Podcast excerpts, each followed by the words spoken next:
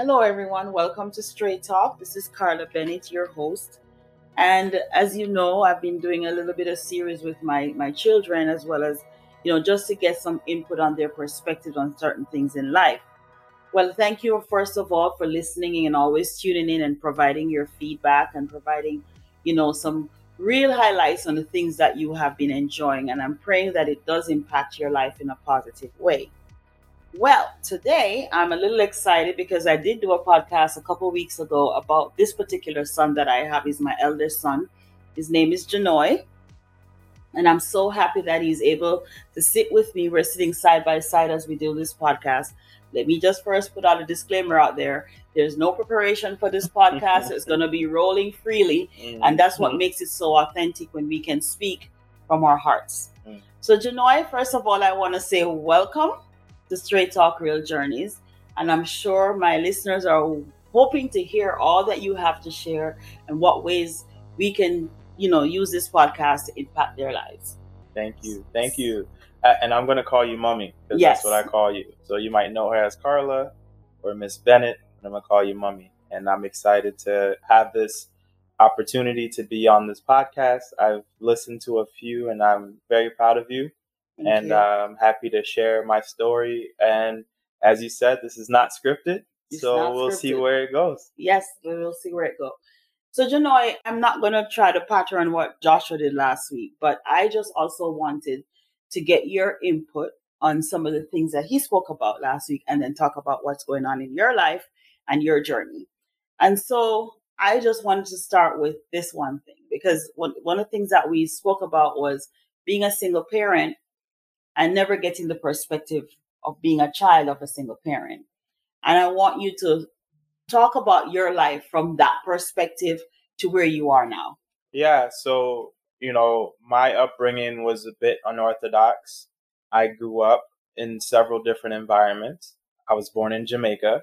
I didn't spend too much time there. I left there when I was about four or five years old. And I came to the States with my mom, and we struggled. My mom was a single parent. And as a kid, you don't really know to the extent what the struggle is, but you realize, like, hey, we're packing up and moving again. Oh, dinner, dinner tonight is we're trying to figure it out.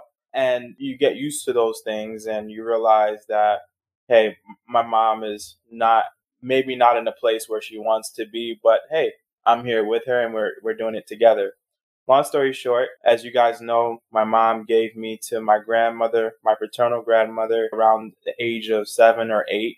And I was primarily raised by her, although I did get to visit my mom and my grandmother on weekends and summers. So I got a glimpse of a, a, a materialistic good life. My grandmother was in a financially better situation, more stable. However, I did get glimpses of my mom and my two siblings in a more impoverished environment uh, on weekends and summers. So if you think about it, my life was the balance of two extremes. I was living uh, a life where I had a, a full cooked meal every night. And on weekends and summers, it was bread and butter. So it, it allowed me to become adaptable and see the world through two different lenses and also appreciate what I had but also appreciate what I didn't have.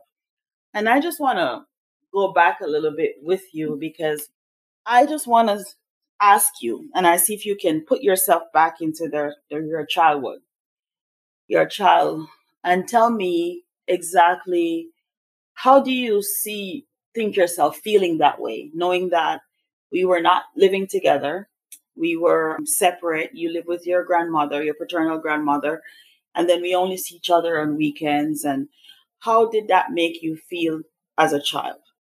Yeah it was tough. It if we go back in time it was a buildup of what i experienced. So it went from the first night my mom dropping me off at my grandmother's house and not really knowing what's happening. I remember that night i remember the backpack i remember the the clothes that was packed I remember how that felt. But then there was a period of time where you left and you went to New York and mm-hmm. you lived in Baltimore.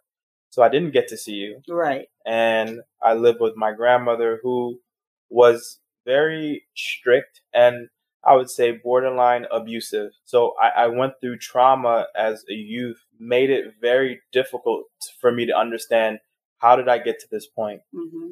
And not having anyone, my mother, to confide in or my father to confide in. Mm-hmm. So in those moments of being abused or or being in trauma, I felt abandoned. And in those moments, there were times where my grandmother would pick me up and those were some of the best times of my life. Though she didn't have much, though we went to church all the time, those were moments where I escaped my reality. Mm-hmm. So though I had what I what I have materialistically, I think emotionally I struggled to really find my identity. I was stripped of it emotionally, physically, mentally, you name it. And I struggled my confidence. So when my mom came back, about the time I was in middle school, I struggled to see her and connect with her in a way where she was trying to express love to me, but I didn't know what that looked like, or I'd forgotten what that looked like.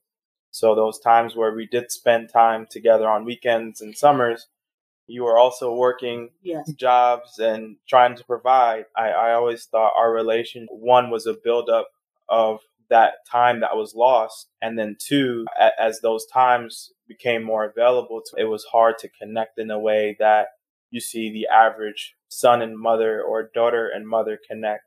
And I always felt that my siblings had that connection with you because they went through that struggle with you, but I never had that connection with you in that regard. So, I mean, up until recently, probably until around college, I still struggle with that connection uh, or, or at least understanding how to identify with my my mother, my mom who gave me birth. Yeah, that I hope that answers your question. Yes, it did. It actually did. And uh, one of the things, and I'm going to fast forward you back to, to college because one of the things that I have always instilled, even more so when I started finding who I was, is to be authentic with my children and tell them exactly what I was going through. Mm. I think I missed a lot of opportunities with you growing up because of my own personal struggles. And maybe some of it was my own selfishness as well. And so some people would probably listening now and say, Hey, I would never do that to my child, or I'd never do that, or how did she even think, dream, or sleep at night doing it? No, I didn't sleep at night. I wasn't comfortable with it. It wasn't something that I, I really pursued doing, but at the same time, I could have done differently looking back.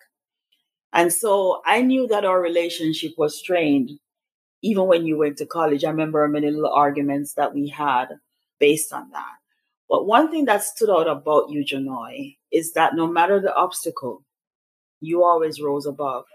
And I wanted to know, and I want to know, maybe never really asked you, but what was your motivation? Anger, disappointment, wow. abandonedness, feeling like there had to be something better than what I was going through.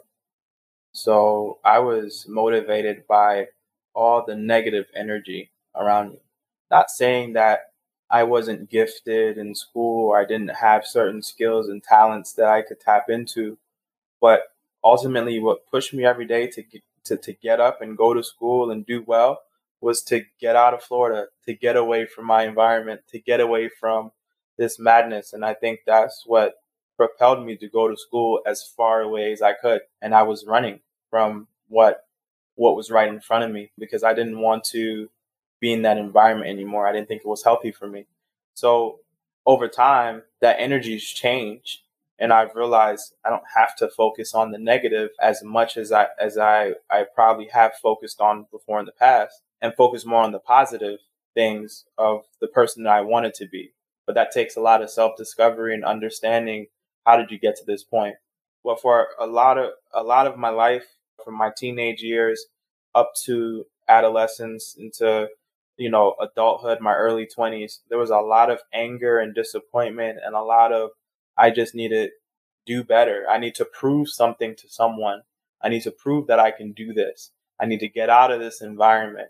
So the crazy thing is, you, you, you think of those things and like, wow, you accomplished so much and you've done so much in your life and you went to this school and you did that and you you've you've done so much, but I was never really happy in those moments. And that's why we had those little arguments, right? Those were blips of anger coming out. Those are blips of opportunities to explode and let these things that were piling up come out in an unhealthy. So I think though I'm proud of that and though that negative energy has helped propelled me, it also left a lot of scars and battle wounds along the way as well.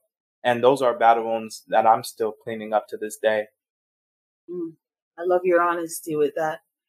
I know one of our battles, and I, I clearly remember, was you going to Penn State. Mm.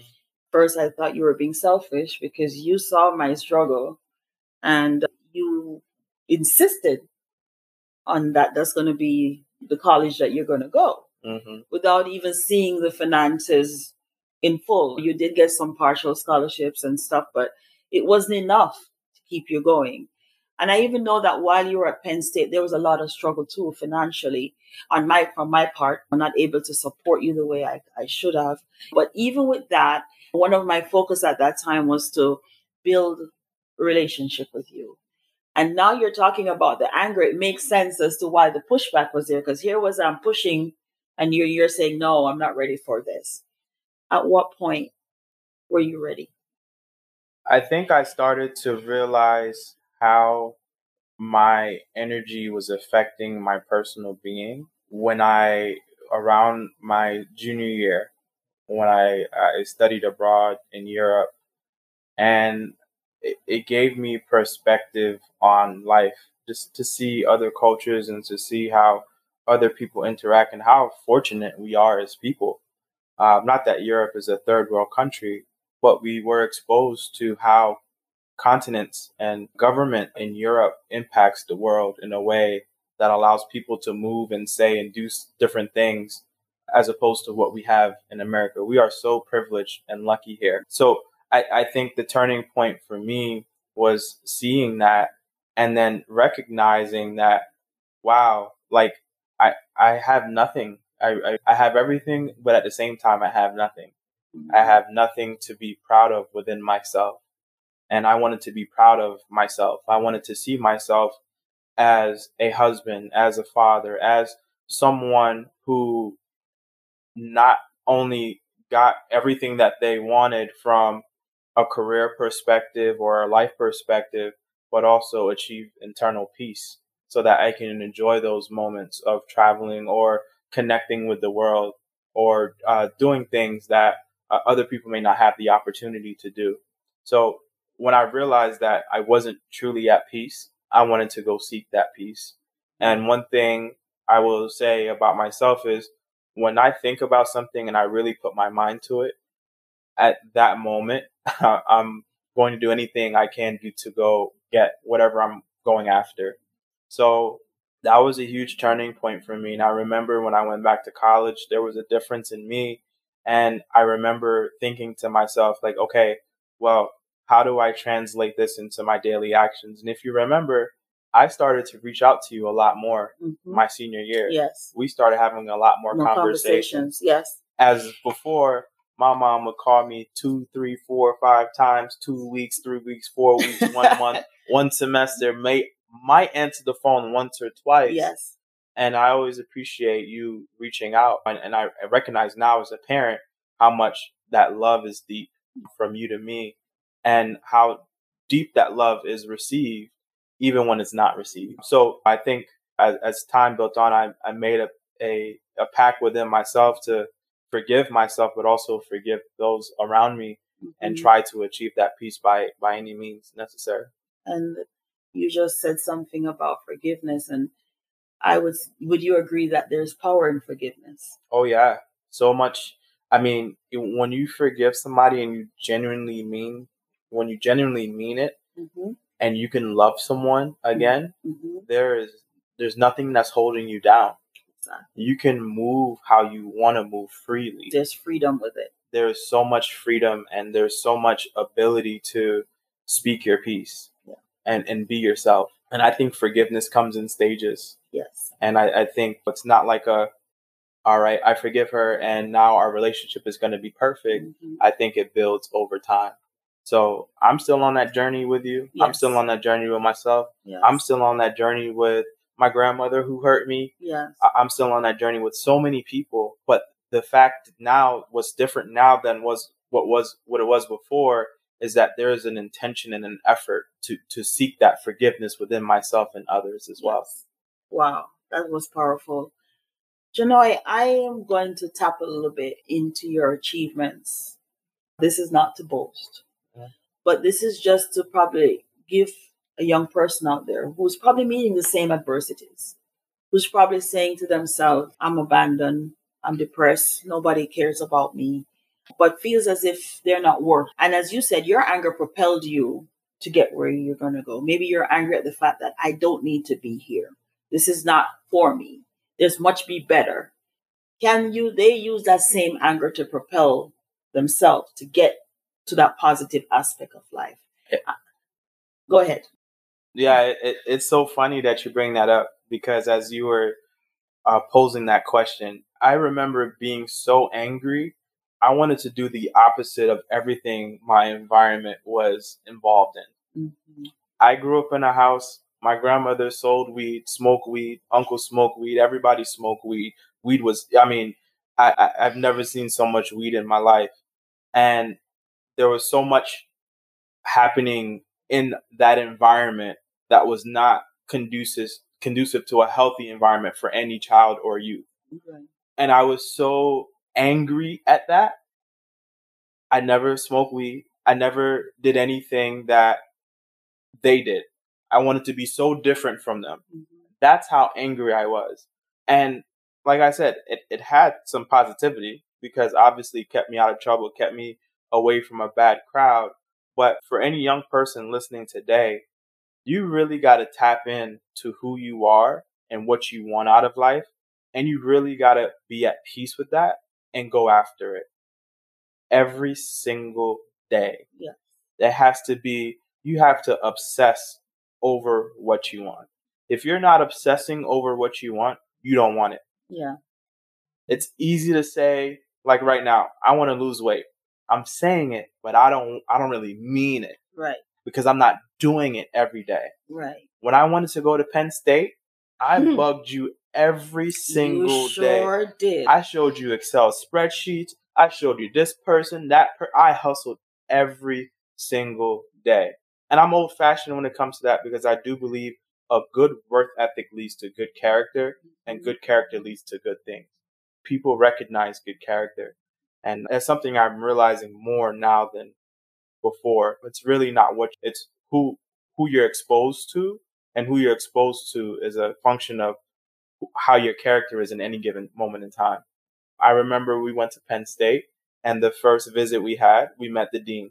Mm-hmm. And the dean, the very dean, gave me scholarships to go to Penn State, partial scholarships. So I say all that to say for any young person listening, if you really want something and you can tap into it at a level where you're laser focused and obsessed with it, you can do mm-hmm. anything you want. That's not a cliche saying. I really believe that.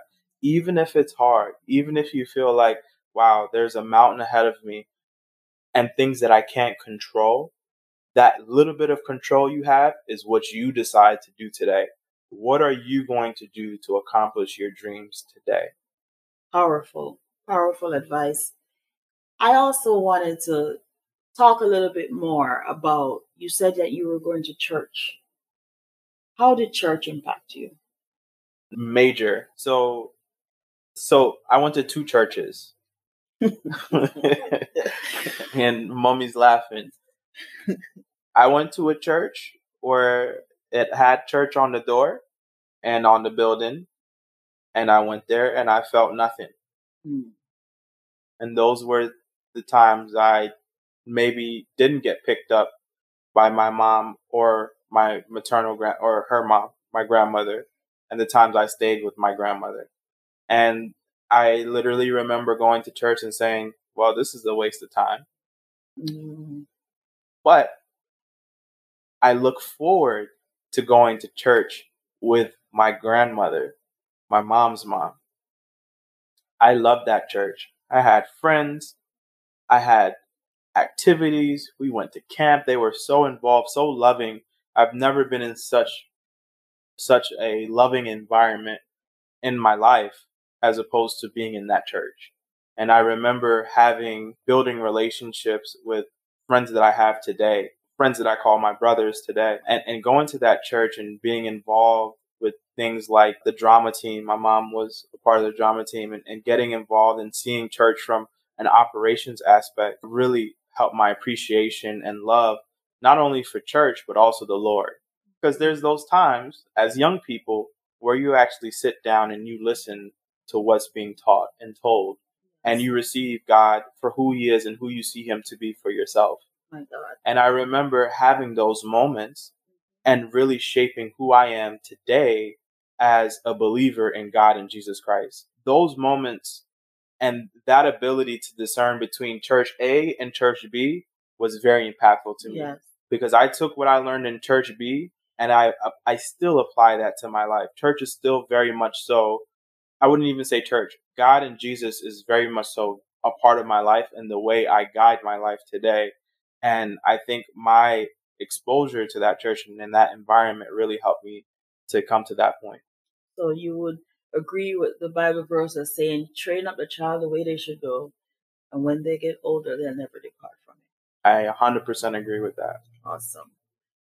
As we talk a little bit more, you went to Penn State and you moved on to UConn to get your uh, what's called that postgraduate, hmm and you moved on. You got a good job, and you have now decided to somehow give back to the community. When you were a little boy, that was one of your your dreams to give back to the community, give back to inner city kids. That was you were laser focused on that.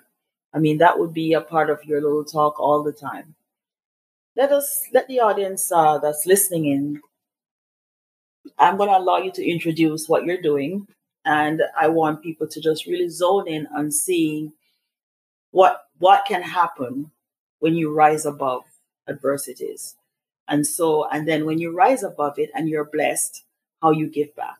And so let's talk about a little about that. Yeah, I, I want to build on the problem that you just defined. Yes. So a- at a very young age, I didn't grow up in the worst neighborhood. I didn't grow up in the best neighborhood. I- I grew up in a neighborhood that was exposed to a lot of things that youth today are probably struggling with drugs, crime, sex, you name it. And unfortunately, we live in a society where you have the elites Mhm. And you have the the massive. Mm-hmm. And because I grew up in that environment, I was zoned to go to a certain high school. And that high school, I won't name it, but was it, it was infamous for producing the worst students. Yeah. And luckily, I was always invested in school, and I always saw myself as an entrepreneur. I, I went to a magnet school, and I was bused away to go to high school. But I went back home, and all the friends I grew up with from seven, eight years old went to this high school. And over time, I recognized how much of a gap we had in guidance, in planning after graduation, and going. I remember trying to convince my friends, hey, you want to take the SAT? No, I'm not going to do that. I got to go work at Walmart tonight. Hey, you going to do this? Oh, no, I, I can't do this. I, I got to watch my brother and my sister tonight. And it, it became apparent to me that my friends lost hope over time. Wow. And hope is one of those things that when you lose it, Mm-hmm. it is something that is hard to get back because your reality becomes your environment. And fortunate for me, I was exposed to a different environment, so my reality became a lot broader than that. So in, in, in that, I always said to my friends and I always said to my family, when I get to a certain point in life, I want to be able to provide that exposure to a different environment where youth can always have hope. Mm-hmm. Because once you kill hope, you kill a society, you kill a community. So when I got my job, I was fortunate enough to to start getting involved with the community in Connecticut. That's where I live, and it woke up a sleeping giant in me, and I founded the Momentum Foundation, which is a nonprofit, and our venture is the Junity app, which is basically an application that allows youth to self-discover their passions and connect to resources that exist to provide them opportunities for their educational and career aspirations. So, for example, I now know at age almost 30 that I could have went to trade school for 6 months, became a mechanic, an airplane mechanic, and make more money than I do now. wow. I I now know Mhm. that plumbers make very good money. Money. Yes. I now know that electricians make very good money and requires very little schooling. Mhm. I recognize that not every kid is meant to go to college. wow. And I recognize that our society, our system, Our culture. our culture Mm-hmm. today pushes college as the only way to have a decent life. And that's not true. right. So our whole goal is to break that narrative and put students and youth in a position to have hope again, to see what else exists out there and educate them on the path that they can take outside of college. Not Mhm. saying college is the worst. I went to college. I went to college three times. I'm not, my dean called me a repeat offender, but there's so many other opportunities and paths that youth can take advantage of to explore their passions and ultimately do what they love, do what they want. It goes back to doing what they want. And I, I think that starts with what are your interests? What do you like to do today? You see a Mhm. kid that likes to color and draw and and and do art, put them in an art program. Right. Have them build on that. There's NFTs. There's so many ways now that the world is connected to make that a living for that person. Mhm. That that person should be able to dream about those things and not feel like there's no way out besides working at Walmart as a cashier or the dollar store as a cashier or whatever job exists today. Mhm. Absolutely. And sometimes we fail to recognize that. Janoye, I'm truly enjoying this talk. I really am. And I just want to, one more thing, because I should say here that Janoye is now a dad. And I know that many times people say your past determines your present or determines your future. And you're a prime example that it really doesn't determine what's going to happen in your present or your future, is what you make of it Mm. and how you help it to fuel you to do better in life. That has determined your present and your future. Now, I'm looking at my grandson Amari. As Amari is coming up, and I know there are fathers out there who feel as if they don't they don't feel adequate enough to take on their responsibility, or they blatantly just don't take their responsibility.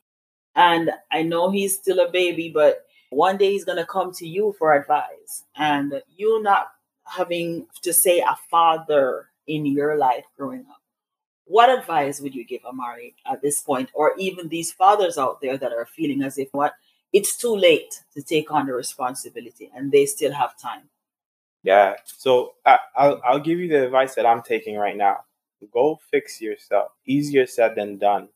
There there's such a stigma with men, especially men of color, with being able to feel vulnerable and express vulnerability to the ones you love. And that comes from a place of trauma and hurt. And honestly, we are conditioned by society to feel like that. And my mom always says, hurt people hurt people. So when I say go fix yourself, we're not natural. It's not our natural ability not to take care of our offspring. There's no human that wants to do worse or Mhm. wants to do bad for their children. And and I believe if you're in a position right now where you feel like you're not adequate or you're not positioned or you're not well equipped, you are. You just don't believe it. And I think what's really helped me and I've always looking looked forward to being a father, but I always wanted to be a healthy father and make sure that I'm providing my child with healthy with a healthy environment and the ability to feel love and for me to express love. What's really helped me is going to therapy. So I go to therapy twice a month and I talk to someone not about what's currently going on in my life, not about a problem that I'm experiencing right now, but how do I communicate effectively? How do I ensure that I'm providing a healthy environment for my son? Those are the questions that I talk to another man about in order to gain insights about my perspective and myself and areas in my life that I may need to go heal or go address. It is so important for fathers to feel adequate and recognize that you are and recognize that your child depends on you. Because just like my mom said, children will grow up and they will ask you questions. And there's things I'm doing today that my son may come to me and say, Hey, dad, why did you do that? But I want to create an environment where he's comfortable and safe to ask those questions and that I'm honest with him, regardless of how uncomfortable or comfortable I am, but recognizing that vulnerability is really courageous versus being invulnerable and having your child believe you're someone that you're not. I think that is, is so important, especially in today's society. And then just recognize you're not in this alone. You have people that love you. You have a mother, you have a father. They may have not been in your life, but you are still loved by someone.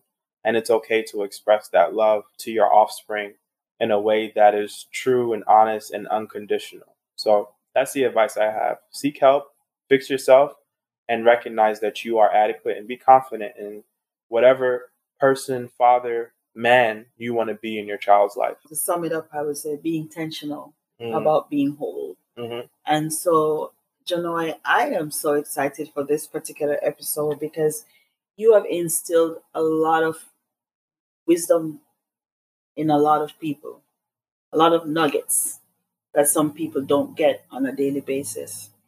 And uh, I wanted to ask you one thing. What are even some of your challenges currently? Yeah, I, I struggle with the very thing I just gave advice on being vulnerable, being honest with myself, and then translating that to be honest with other people. Vulnerability my my lack of vulnerability or ability to feel like I can be vulnerable stems from my childhood. Every trauma that you have today stems from something. Yes. And Agreed. I grew up in an environment, as you just heard, where it wasn't the most loving environment. I can count on my hands the amount of times my paternal grandmother hugged me or said "I love you," if she did at all. and we can, we're conditioned to believe that that's okay and that's healthy and that's normal, but mm-hmm. it's not because deep down inside we all have that urge to to feel vulnerable and be vulnerable and truly be our authentic self. So for me, my challenge is being vulnerable with my my child, the, the mother of my child, and ensuring that I'm able to communicate exactly how I feel at any given moment in time and creating that environment. There's some days I wake up and be like, yeah, it ain't it today. I I'm not doing I'm not in a good mood. I don't feel like it. The baby was up till three, four o'clock in the morning. He's teething. I can't go to sleep. It ain't it. But instead of taking it out on everyone else, it's okay to wake up and say, What? Hey, I'm tired this morning. I don't feel good. And here's why I don't feel good. Yes. We're so conditioned not to do that.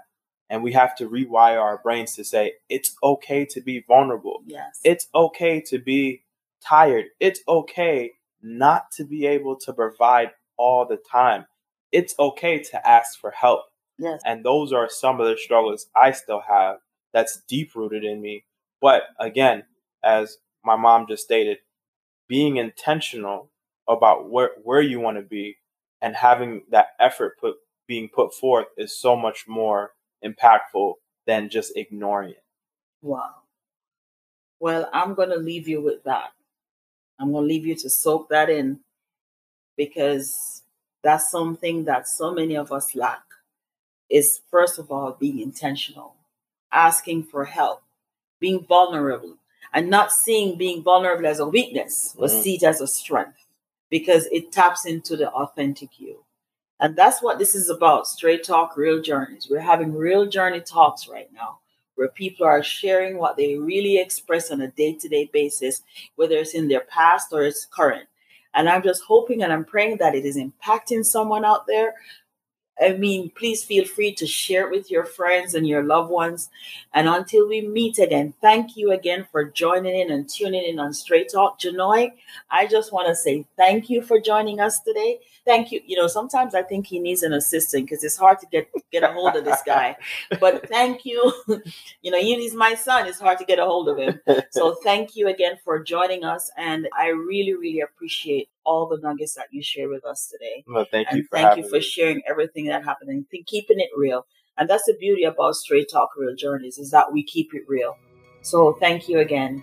And I love you and I'm proud of you. I love you too. And I'm proud of you as well. And thank you for having me. You're welcome. Until next time we meet on Straight Talk, Real Journeys, have a blessed week.